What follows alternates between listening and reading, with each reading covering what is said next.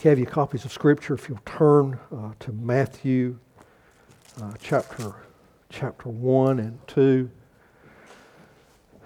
As you do so, some of you may be wondering, you haven't seen me up close, why my glasses are jacked up like an old man. And uh, I had surgery on my ear on Thursday. And uh, so if you see me uh, take this, hope it's not distracting, and do this. Uh, Janice was gracious enough to try to get up and bandage it up to where it wasn't so unsightly, and there's a little bit of drainage there. Nothing bad, but uh, had cancer back there, and uh, they uh, they worked on me on Thursday, and I'm grateful for uh, the care there. Today is our second week uh, in Matthew's Gospel for those who were here last week and for those who uh, were not, we set out to answer the question last week that we believed that um, Matthew was, was trying to get to, and that is who is Jesus? Uh, and here's what we concluded. According to Matthew's gospel, there, uh, primarily in the first and second chapter, uh, Jesus is God's son. He is David's son. He's Abraham's son. He's the Savior of His people, and He is Emmanuel, God with us.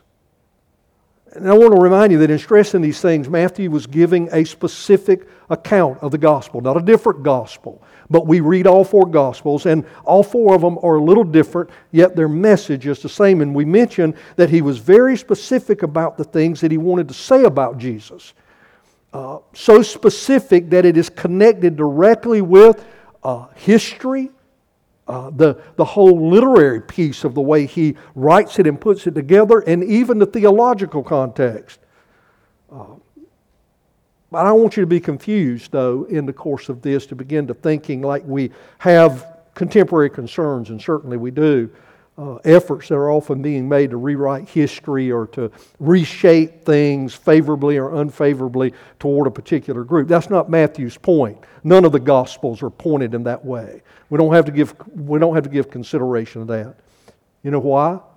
Well, the reason why is that Matthew, uh, along with all the other Gospel writers and all the other authors of Scripture, are not the ultimate author. The ultimate author of Scripture is the Holy Spirit. God giving His Word to men who record it. Uh, there's a term that has been used. You don't hear uh, about it a lot anymore, but it is called the verbal plenary inspiration of the Bible. It's a big old word and sounds kind of foreign to us, but it just simply means that God gave all the words to the human authors to communicate what he intended to communicate. And we're offering that up as being true. With that being true, therefore, we can have confidence that all Scripture is true and that all Scripture is authoritative. Now, I want you to know this has a great bearing on the way that we will look at the text today. So, having your copies of Scripture, and hopefully you have it turned there now to Matthew chapter 1. We're going to give attention to verse to chapter 1, verses 18 through chapter 2, verse 23. We're going to kind of restrict our scope to those verses. I know the worship guide pushes us into chapter 3, and if you're wondering what we'll deal with next week, we'll deal with, with chapter 3. But in our text today, I want to point out a few things before we even begin to read it. And we won't read it all in one piece as we normally do. We'll look at it in sections. But what I want you to, what I want you to, to, to focus on and to give consideration to is that in this text, Matthew specifically records or gives points to the fact that there were four dreams. Now, they're not just any dreams. They're not like the dream uh, that I had last night or that you had last night. These dreams were planned and orchestrated by God in which He clearly communicates a certain course of action regarding a particularly important event that related to His Son. So, four dreams in this short period. And three of the four dreams, an angel of the Lord actually appears. And when that angel comes, he appears and he speaks to Joseph. I want you to think about that for a moment. In addition to the four dreams, Matthew records five instances of the fulfillment of the Old Testament prophecies. Now, I want to think about that. In these few verses, which in real time cover two to four years, maybe, maybe. Matthew records four significant divine dreams and five instances of fulfilled prophecies that almost all of them are connected in some way with the dreams, and the prophecies fulfilled are all centered in Jesus. All centered in Jesus, who in the text at the time that Matthew is, not at the time that Matthew is writing it, but in the, in the point, in the time that Matthew is pointing to, this Jesus is still a small child. I want you to consider this. Do you suppose God is trying to get the attention of Matthew's audience? With all of that packed in this time period when Jesus is still an infant and a small child, and all of this is taking place, and Matthew gives all of this information in this, in this short window of Jesus' life before he has ever done anything that we would consider miraculous. Do you suppose that God is trying to get the attention of Matthew's audience? Better yet, do you suppose he is trying to get our attention, to capture our attention. I suspect, as I read and read and read, and I kept uncovering and uncovering and continued to just be blessed over and over again, this came to my mind. I suspect that we have glossed over the significance of what God intends for us to see. So this morning, not that I'm seeking to correct that. I just want us to give some specialized attention, as we said we would last week, some specialized attention uh, to uh, this part of Scripture and what Matthew is communicating. And here's why. And I want you to think about this. This is Joshua, this isn't Matthew. But I was reminded of this. I don't know if you have this highlighted in your scripture, your Bibles, but you should. Joshua said this to Israel. He said, Not one word of all the good promises that the Lord had made to the house of Israel had failed. All came to pass. His closing words, some of his closing words before he dies, he points Israel back to that same statement and in, and in chapter 23, in verse 14 of Joshua, he says, And now I am about to go the way of all the earth. And you know in your hearts and souls, all of you, that not one word has failed of all the good things that the Lord your God promised concerning you. All have come to pass. And he says it again, he reiterates it. Not one of them has failed. I think Matthew is pointing us to pay attention to the promises that come in the Lord Jesus Christ because none of them will fail. None of them will fail. Why is it important? Well, Matthew has at the heart of his writing and the heart of the, this gospel the good news of salvation having come in Christ. And at the heart of this, he is concerned about the genuine conversion of men and women. Concerned about your conversion and mine. Concerned about your faith and mine.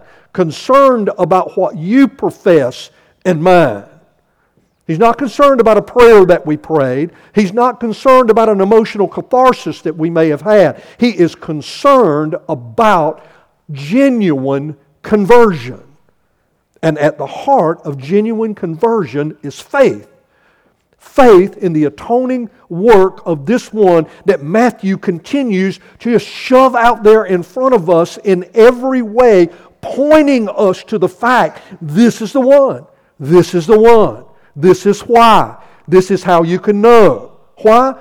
To bolster our faith to help us see and understand that God fulfills His promises, to hold us up, to keep us in the faith, to keep pointing us to the fact that no, it can't be that. It is only the Lord Jesus Christ. Faith comes by hearing, the Apostle Paul said, and hearing through the Word of God. We're going to look at that message specifically that Jesus and John the Baptist preached. We're going to look at that next week. But I want you to know that it rests in God's Word. We come here. We started this morning. Why do we every week start with God's Word? Well, you don't need to hear a thing from me or any other pastor or any other individual. You don't need to hear any of that. That has no ultimate bearing on your life. It has no ultimate bearing on our worship.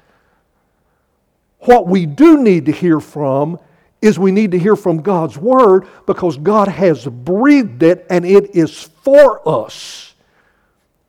And it points us to who He is, as Adam did this morning over and over again as we read the 68th Psalm. Been a while since you've probably read the 68th Psalm. Probably didn't expect to read all of those verses in the context of a, a, worship service today. But we needed to hear those because over and over again, God is telling us here's who I am, here's what I do, here's what I promised, here's who I am, here's what I do. Why? Because we need to hear that. And that is what Matthew is doing over again, pointing us to the redemptive work of God. God keeping his promises is important to his work. His work in granting us faith and our ongoing faithfulness. And that's the kind of the perspective that we have.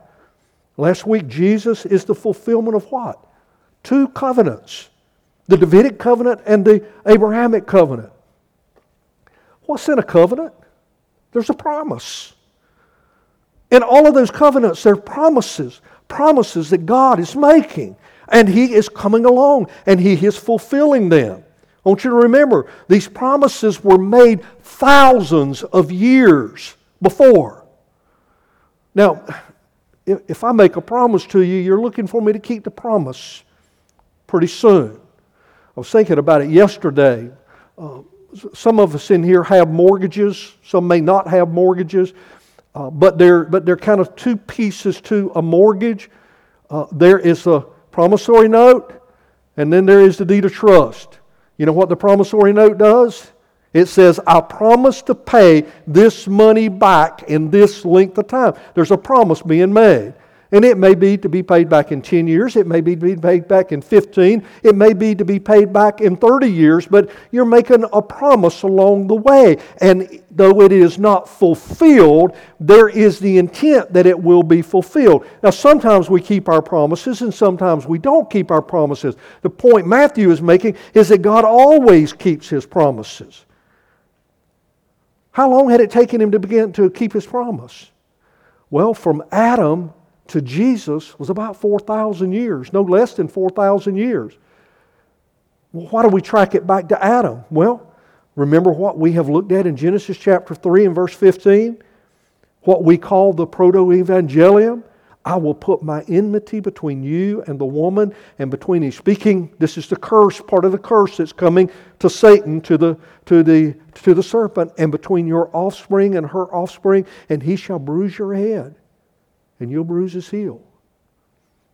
And some 4,000 years later, this one, Jesus, who is the head stomper of Satan, comes on the scene.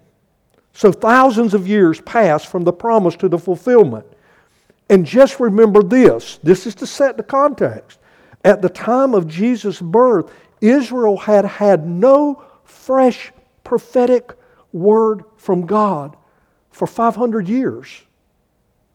In other words, a half of a millennium had passed, and there had been absolute silence from God in regards to another word. He, he did in 500 years, no one had come with a word from God even to point back and say, Remember what I said back here for 500 years.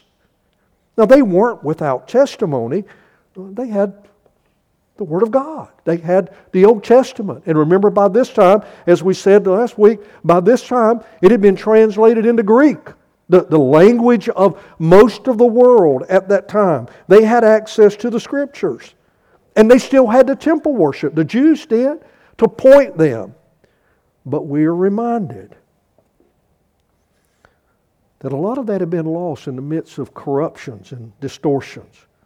So God comes and he speaks, and this is Matthew's point, he speaks loudly in dreams. And he speaks loudly in the fulfillment of these prophecies and promises. I want us to look at them. Look in verse 18. We read it last week. We'll pick back up on it. Chapter 1. Now, the birth of Jesus Christ took place in this way. When his mother Mary had been betrothed to Joseph, before they came together, she was found to be with child from the Holy Spirit. And her husband Joseph, being a just man and unwilling to put her to shame, resolved to divorce her quietly. But as he considered these things, behold, an angel of the Lord appeared to him in a dream, saying, Joseph, son of David, do not fear to take Mary as your wife, for that which is conceived in her is from the Holy Spirit. She'll bear a son and you shall call his name Jesus, for he will save his people from their sins. Verse 22. Okay? Now, that's what is heard. Now comes Matthew. All right? He just gave us the narrative, the account. Now comes Matthew. Matthew says all of this took place to fulfill what the Lord had spoken by the prophet.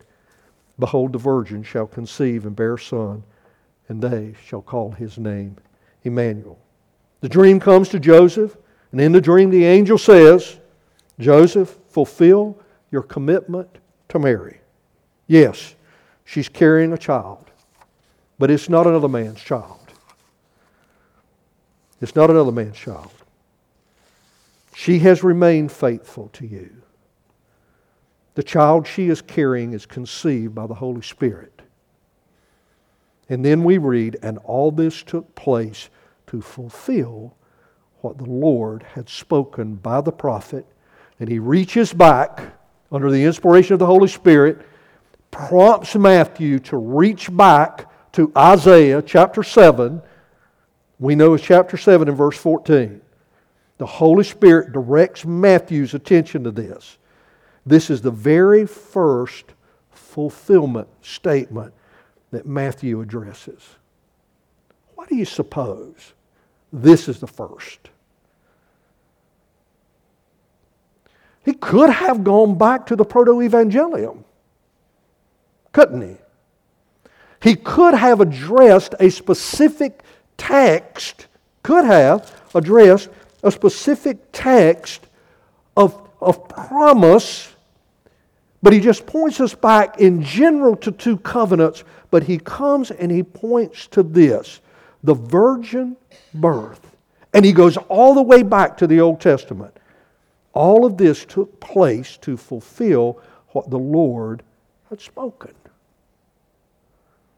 Some speculate that Matthew invented the virgin birth in order to try to shape his story and to fabricate, if you will, what is taking place so that he can come, come along here with some kind of a, a slam dunk, if you will, of, of how Christ is something special.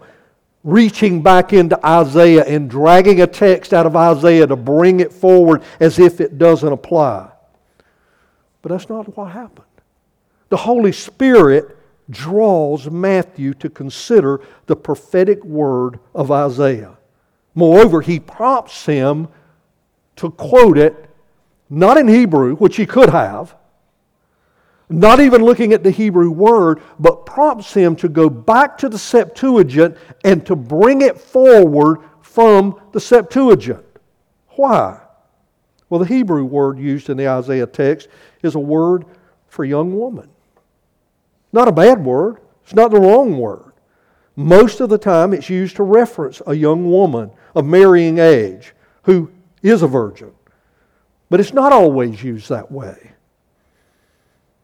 So, why is it so important that he reached back to the Septuagint?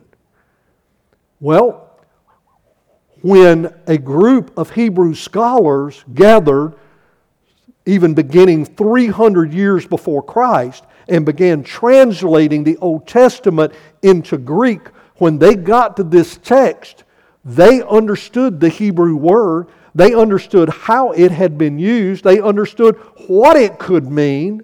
They understood and believed it to mean a certain thing. And when they reached into the Greek language to translate it, they selected a word that would remove most, if not all, of the doubt of the intent of that scripture and remind you they were not Matthew and they were not at that time Christians. They reached back and they brought this forward and put it in the forefront. And Matthew says, Behold, a virgin shall conceive and bear a son. Why is that significant? It points to the supernatural work of God. But it goes beyond that. You do away with the virgin birth, and what have we done away with? We have done away with the God man.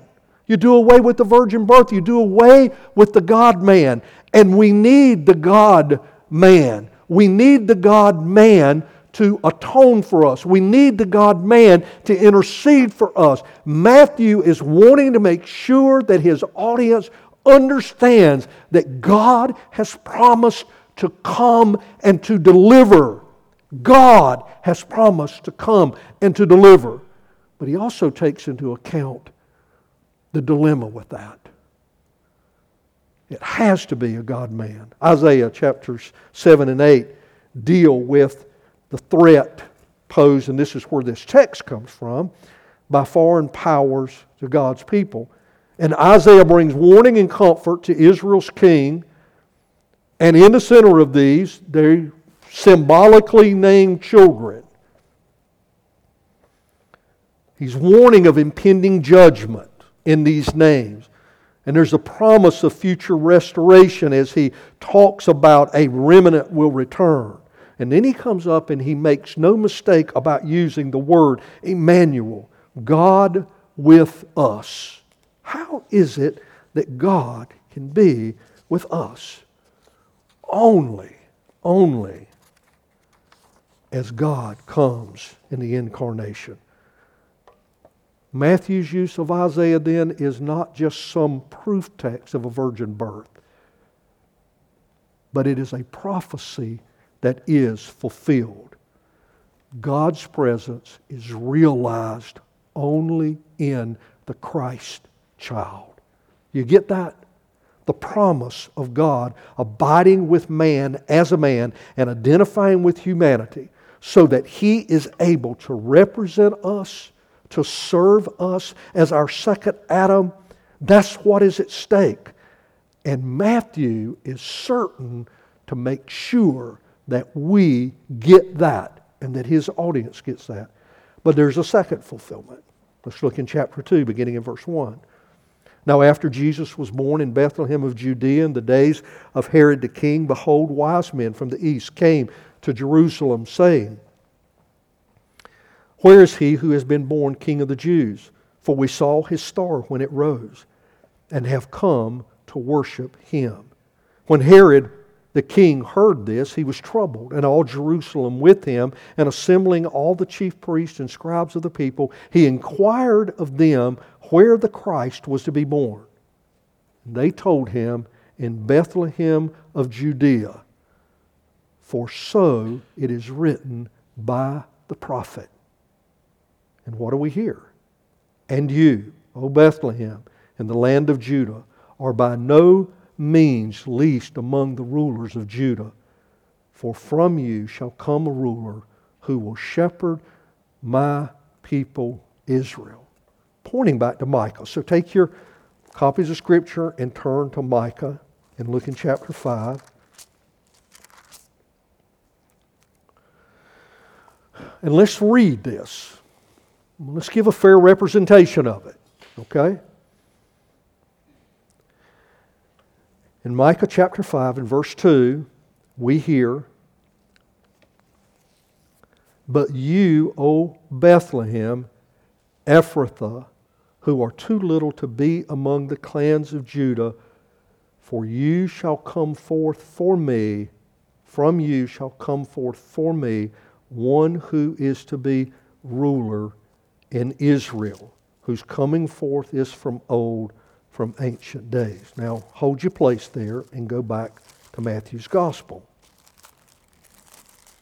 And I'm only pointing this out because we want to get a fair representation of what Matthew's doing here. Matthew says, O you, O Bethlehem, in the land of Judah. You say, well, that's not, that's not there. Matthew takes that verse, if you will, and paraphrases it and puts it together because his intent is to do what? His intent is to make sure that his audience and that we know that Jesus, this king who is establishing this kingdom, has as his rightful legal place standing in the lineage of David, and that the Messiah has been promised to come from Bethlehem of Judah, Bethlehem of Judea. And that is the reason that Matthew points us there. And then he gives us some commentary on it. Because we didn't, we didn't read this part, who will be shepherd, who will shepherd my people. No, Matthew points us back then to help us to understand that this shepherd is one who will shepherd like King David. He'll shepherd like King David. In fact, 2 Samuel chapter 5 and verse 2, David is beginning to be anointed king in Hebron. And here's what the people say, and it recalls and points back to David. He said, In times past, when Saul was king over us, it was you, David, who led us out and brought us in Israel. And the Lord has said to you, You shall shepherd my people Israel, and you shall be prince over Israel. Why is this important?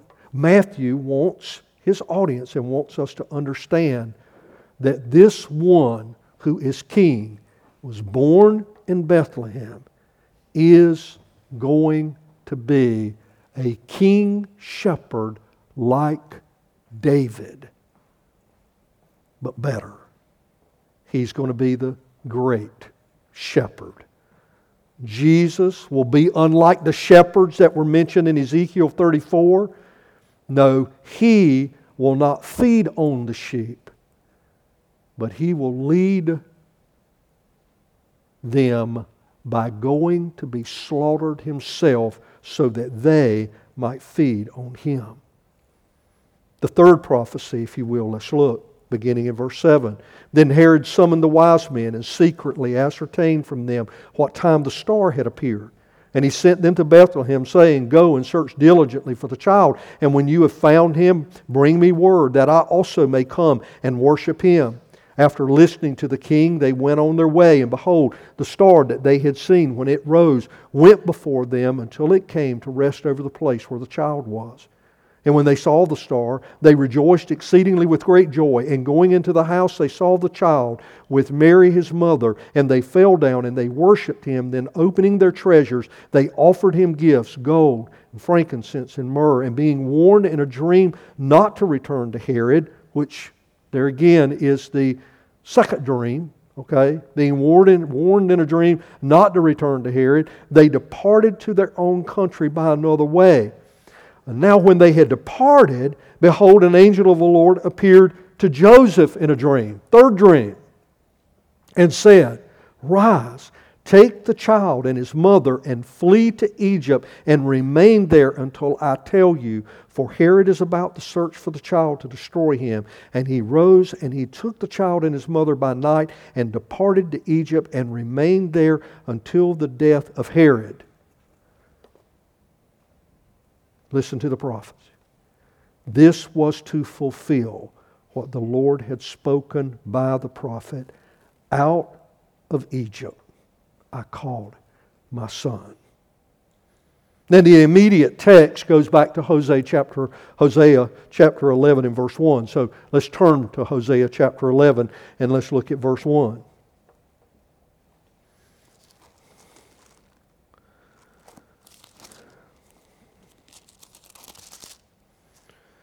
When Israel was a child, I loved him, and out of Egypt I called my son. You remember anything about Hosea? You remember anything about him? Kind of an unusual situation with Hosea. Remember Hosea and his story? Hosea, on direction from God, married a prostitute.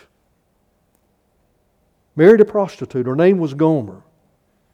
Hosea was to represent God, and God did all of this to give a picture of his covenant with Israel and Israel's breaking covenant with him and being unfaithful.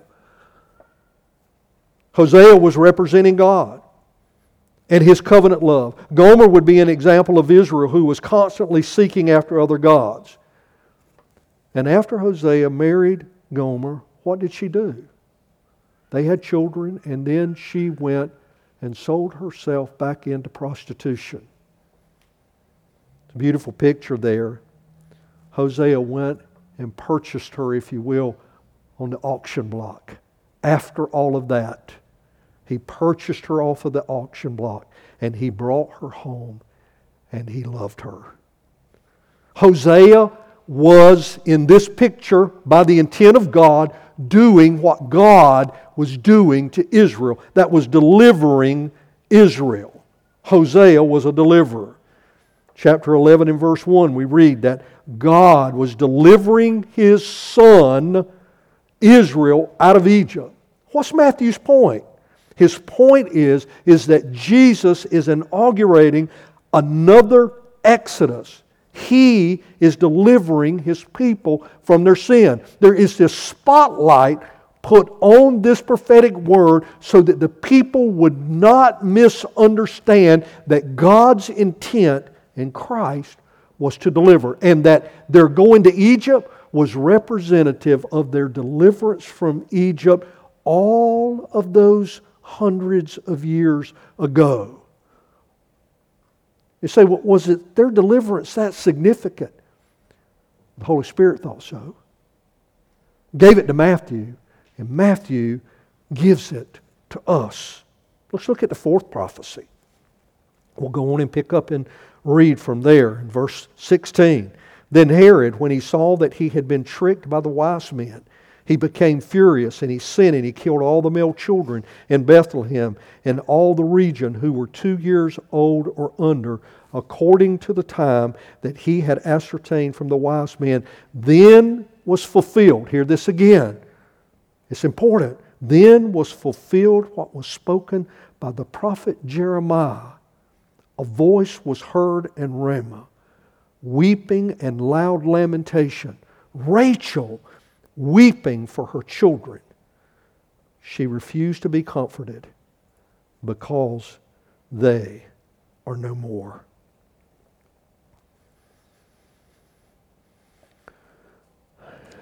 Take your Bibles, if you will, and turn to Jeremiah chapter 31.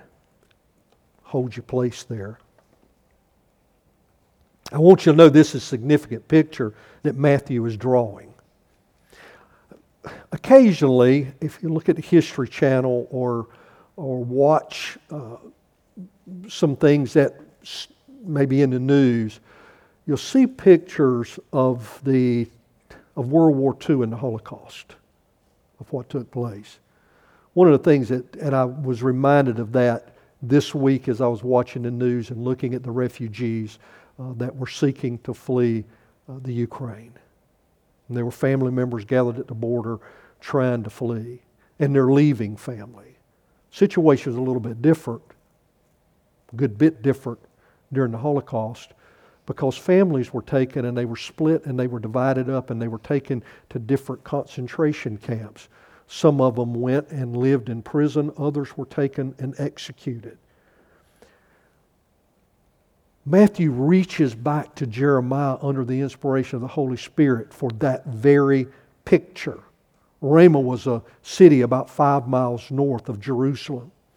During the time of the deportation, uh, where uh, most of the inhabitants of the area, though not all, were taken away into Babylon, Ramah was the staging place where the forces of Babylon brought all of the people, and though they didn't have trains and buses to send them out on, they would bring the families to Ramah, and it was there that they divided the families.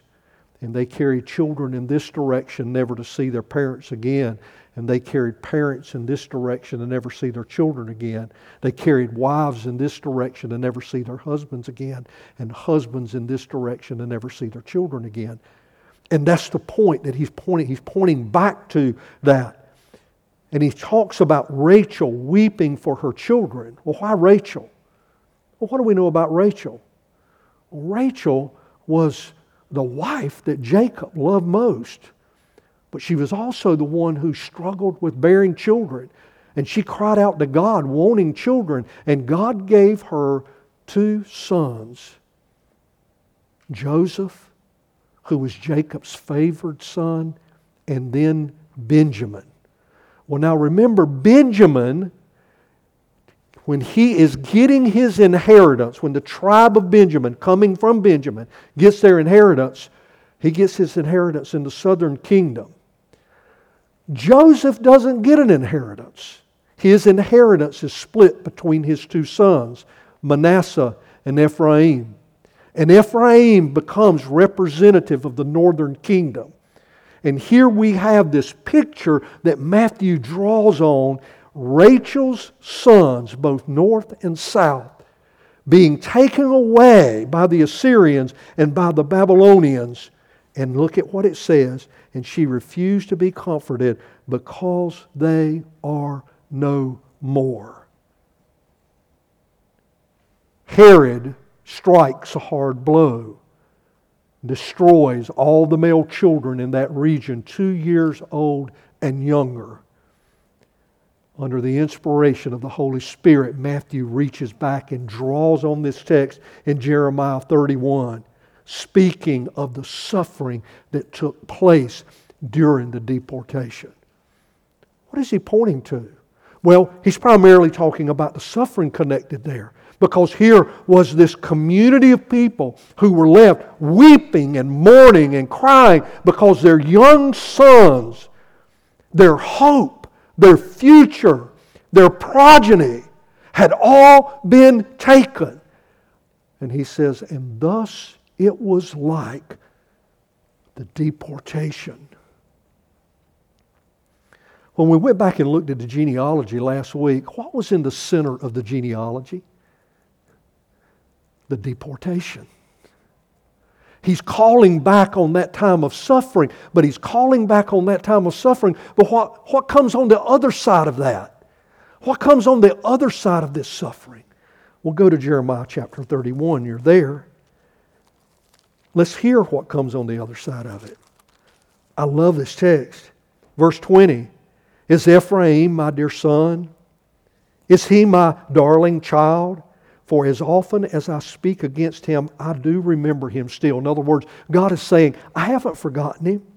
Therefore, my heart yearns for him. I will surely have mercy on him, declares the Lord. In the midst of all of this, in the midst of the suffering that has taken place there around Bethlehem and around Jerusalem, it seems like it is hopeless because everyone else during this time they have no clue what is going on. All they see and understand is the slaughter of their sons, the slaughtering of all of these babies. Soldiers coming into the home, taking the child out of the home and taking them out and killing them. Some in front of their parents, others not. And they're weeping over all of this tragedy that is taking place. But on the other side of this tragedy, away in Egypt is what? Their hope. Their hope. Jeremiah goes on, verse 27. Behold, the days are coming, declares the Lord, when I will sow the house of Israel and the house of Judah with the seed of man and the seed of beast, and it shall come to pass that as I have watched over them to pluck up and break down, to overthrow, destroy, and bring harm. Listen, so I will watch over them to build and to plant, declares the Lord. In those days they shall no longer say, The fathers have eaten sour grapes, and the children's teeth are on edge.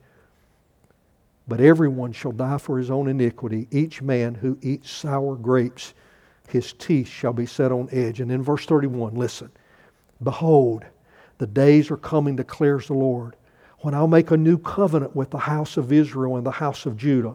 Not like the covenant I made with their fathers on the day when I took them by the hand to bring them out of the land of Egypt. My covenant that they broke, though I was their husband, declares the Lord, pointing back to Hosea. Hear it? Hear that, hear that language again? As I was their husband. For this is the covenant that I will make with the house of Israel after those days, declares the Lord. I'll put my law within them, and I'll write it on their hearts, and I'll be their God, and they shall be my people. And no longer shall each one teach his neighbor and each his brother, saying, Know the Lord. For they shall all know me, from the least of them to the greatest, declares the Lord. For I will forgive their iniquity, and I will remember their sin no more. Exclamation point, exclamation point, exclamation point. Go back to Matthew. Look in chapter 1. What did we hear? The angel told Joseph, She will bear a son, and you will call his name Jesus, for he will save his people from their sin. You get it? Matthew is pointing back to the suffering, yes, but more importantly, that on the other side of that suffering, on the other side of the suffering, there is hope and comfort and help. There is deliverance. And then finally, verse 19. But when Herod died, behold, an angel of the Lord appeared in a dream to Joseph in Egypt, saying, Fourth dream now, rise, take the child and his mother, and go to the land of Israel, for those who sought the children's life are dead. And he rose, and he took the child and his mother, and he went to the land of Israel.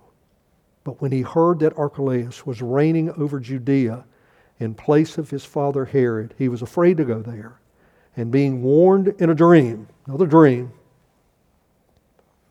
he withdrew to the district of Galilee. And he went and he lived in a city called Nazareth, so that what was spoken by the prophets might be fulfilled that he would be called a Nazarene.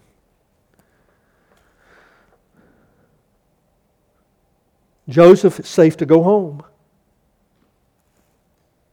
Joseph, don't go to Judea. Go to Galilee. And Matthew said, he went and he lived in a city called Nazareth, so that what was spoken by the prophets might be fulfilled, that he would be called a Nazarene. I want you to notice two things. First, Matthew doesn't reference a specific prophet or text, so it's not there. Okay? Second, he doesn't acknowledge one prophet. He says the prophets. You say, well, that's just a general statement. Well, let's think about it for a minute. As soon as I read this this time, looking at it from the perspective I was looking at it, I remembered uh, where did we hear about Nazareth? Well, John's Gospel. Didn't we? When we were studying John's Gospel? Didn't we read about Nazareth there? Right at the very beginning of John's Gospel, Philip comes to Nathanael and says, Nathanael, we found him, the one that Moses talked about. He's Jesus of Nazareth, the son of Joseph. And what were the words out of Nathanael's mouth? There ain't no way any good thing come from Nazareth? In other words, Nazareth is the armpit of all of Israel, and everyone that comes out of there is part of that armpit. Nothing good can come from that. They were looked upon, down upon, they were scorned, they were rejected, even so much that Nathanael, before he ever sees Jesus, even when he's told, This is the one that Moses promised, he says, There ain't no way can't be. Not coming from Nazareth. Can't be. What's being said? Well, Matthew is pointing to things like these prophets said. Who has believed what he has heard from us, and to whom has the arm of the Lord been revealed? For he grew up before him like a young plant and like a root out of dry ground. He had no form or majesty that we should look at him, and no beauty that we should desire him. He was despised and rejected by men, a man of sorrows and acquainted with grief, and is one from whom men hide their faces. He was despised and we esteemed him not. Surely he has borne our griefs, carried our sorrows. Yet we esteemed him stricken, smitten by God, and afflicted.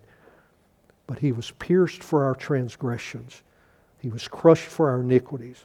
Upon him was the chastisement that brought us peace, and with his wounds we are healed. All we, like sheep, have gone astray we have turned every one to his own way, and the Lord has laid on him the iniquity of us all. He was oppressed and he was afflicted, yet he opened not his mouth. Like a lamb that is led to the slaughter, and like sheep that before his shears is silent, so he opened not his mouth. By oppression and judgment he was taken away.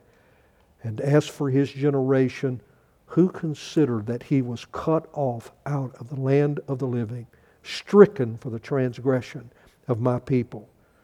And they made his grave with the wicked and with the rich man in his death, although he had done no violence, and there was no deceit in his mouth. Yet it was the will of the Lord to crush him.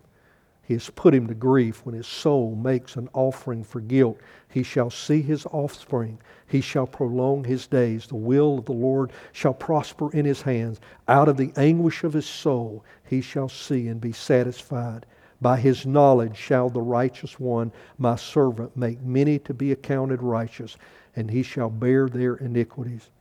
Therefore I will divide him a portion with the many, and he shall divide the spoil with the strong because he poured out his soul to death and was numbered with the transgressors.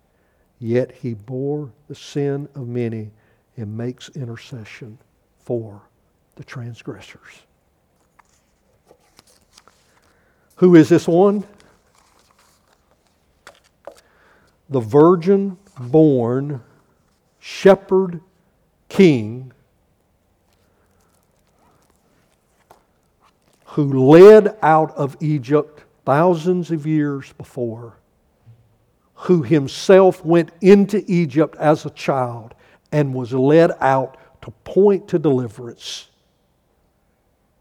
The one who brings comfort and help and security and strength on the backside of his own suffering and on the backside of our suffering here, not suffering for our sin because he has done that. The one who gives life and hope, the shepherd who does not lead his sheep to the slaughter, but who himself, who himself was slaughtered on our behalf. God keeps his promises. We'll look at those throughout the course of Matthew. He always keeps his promises.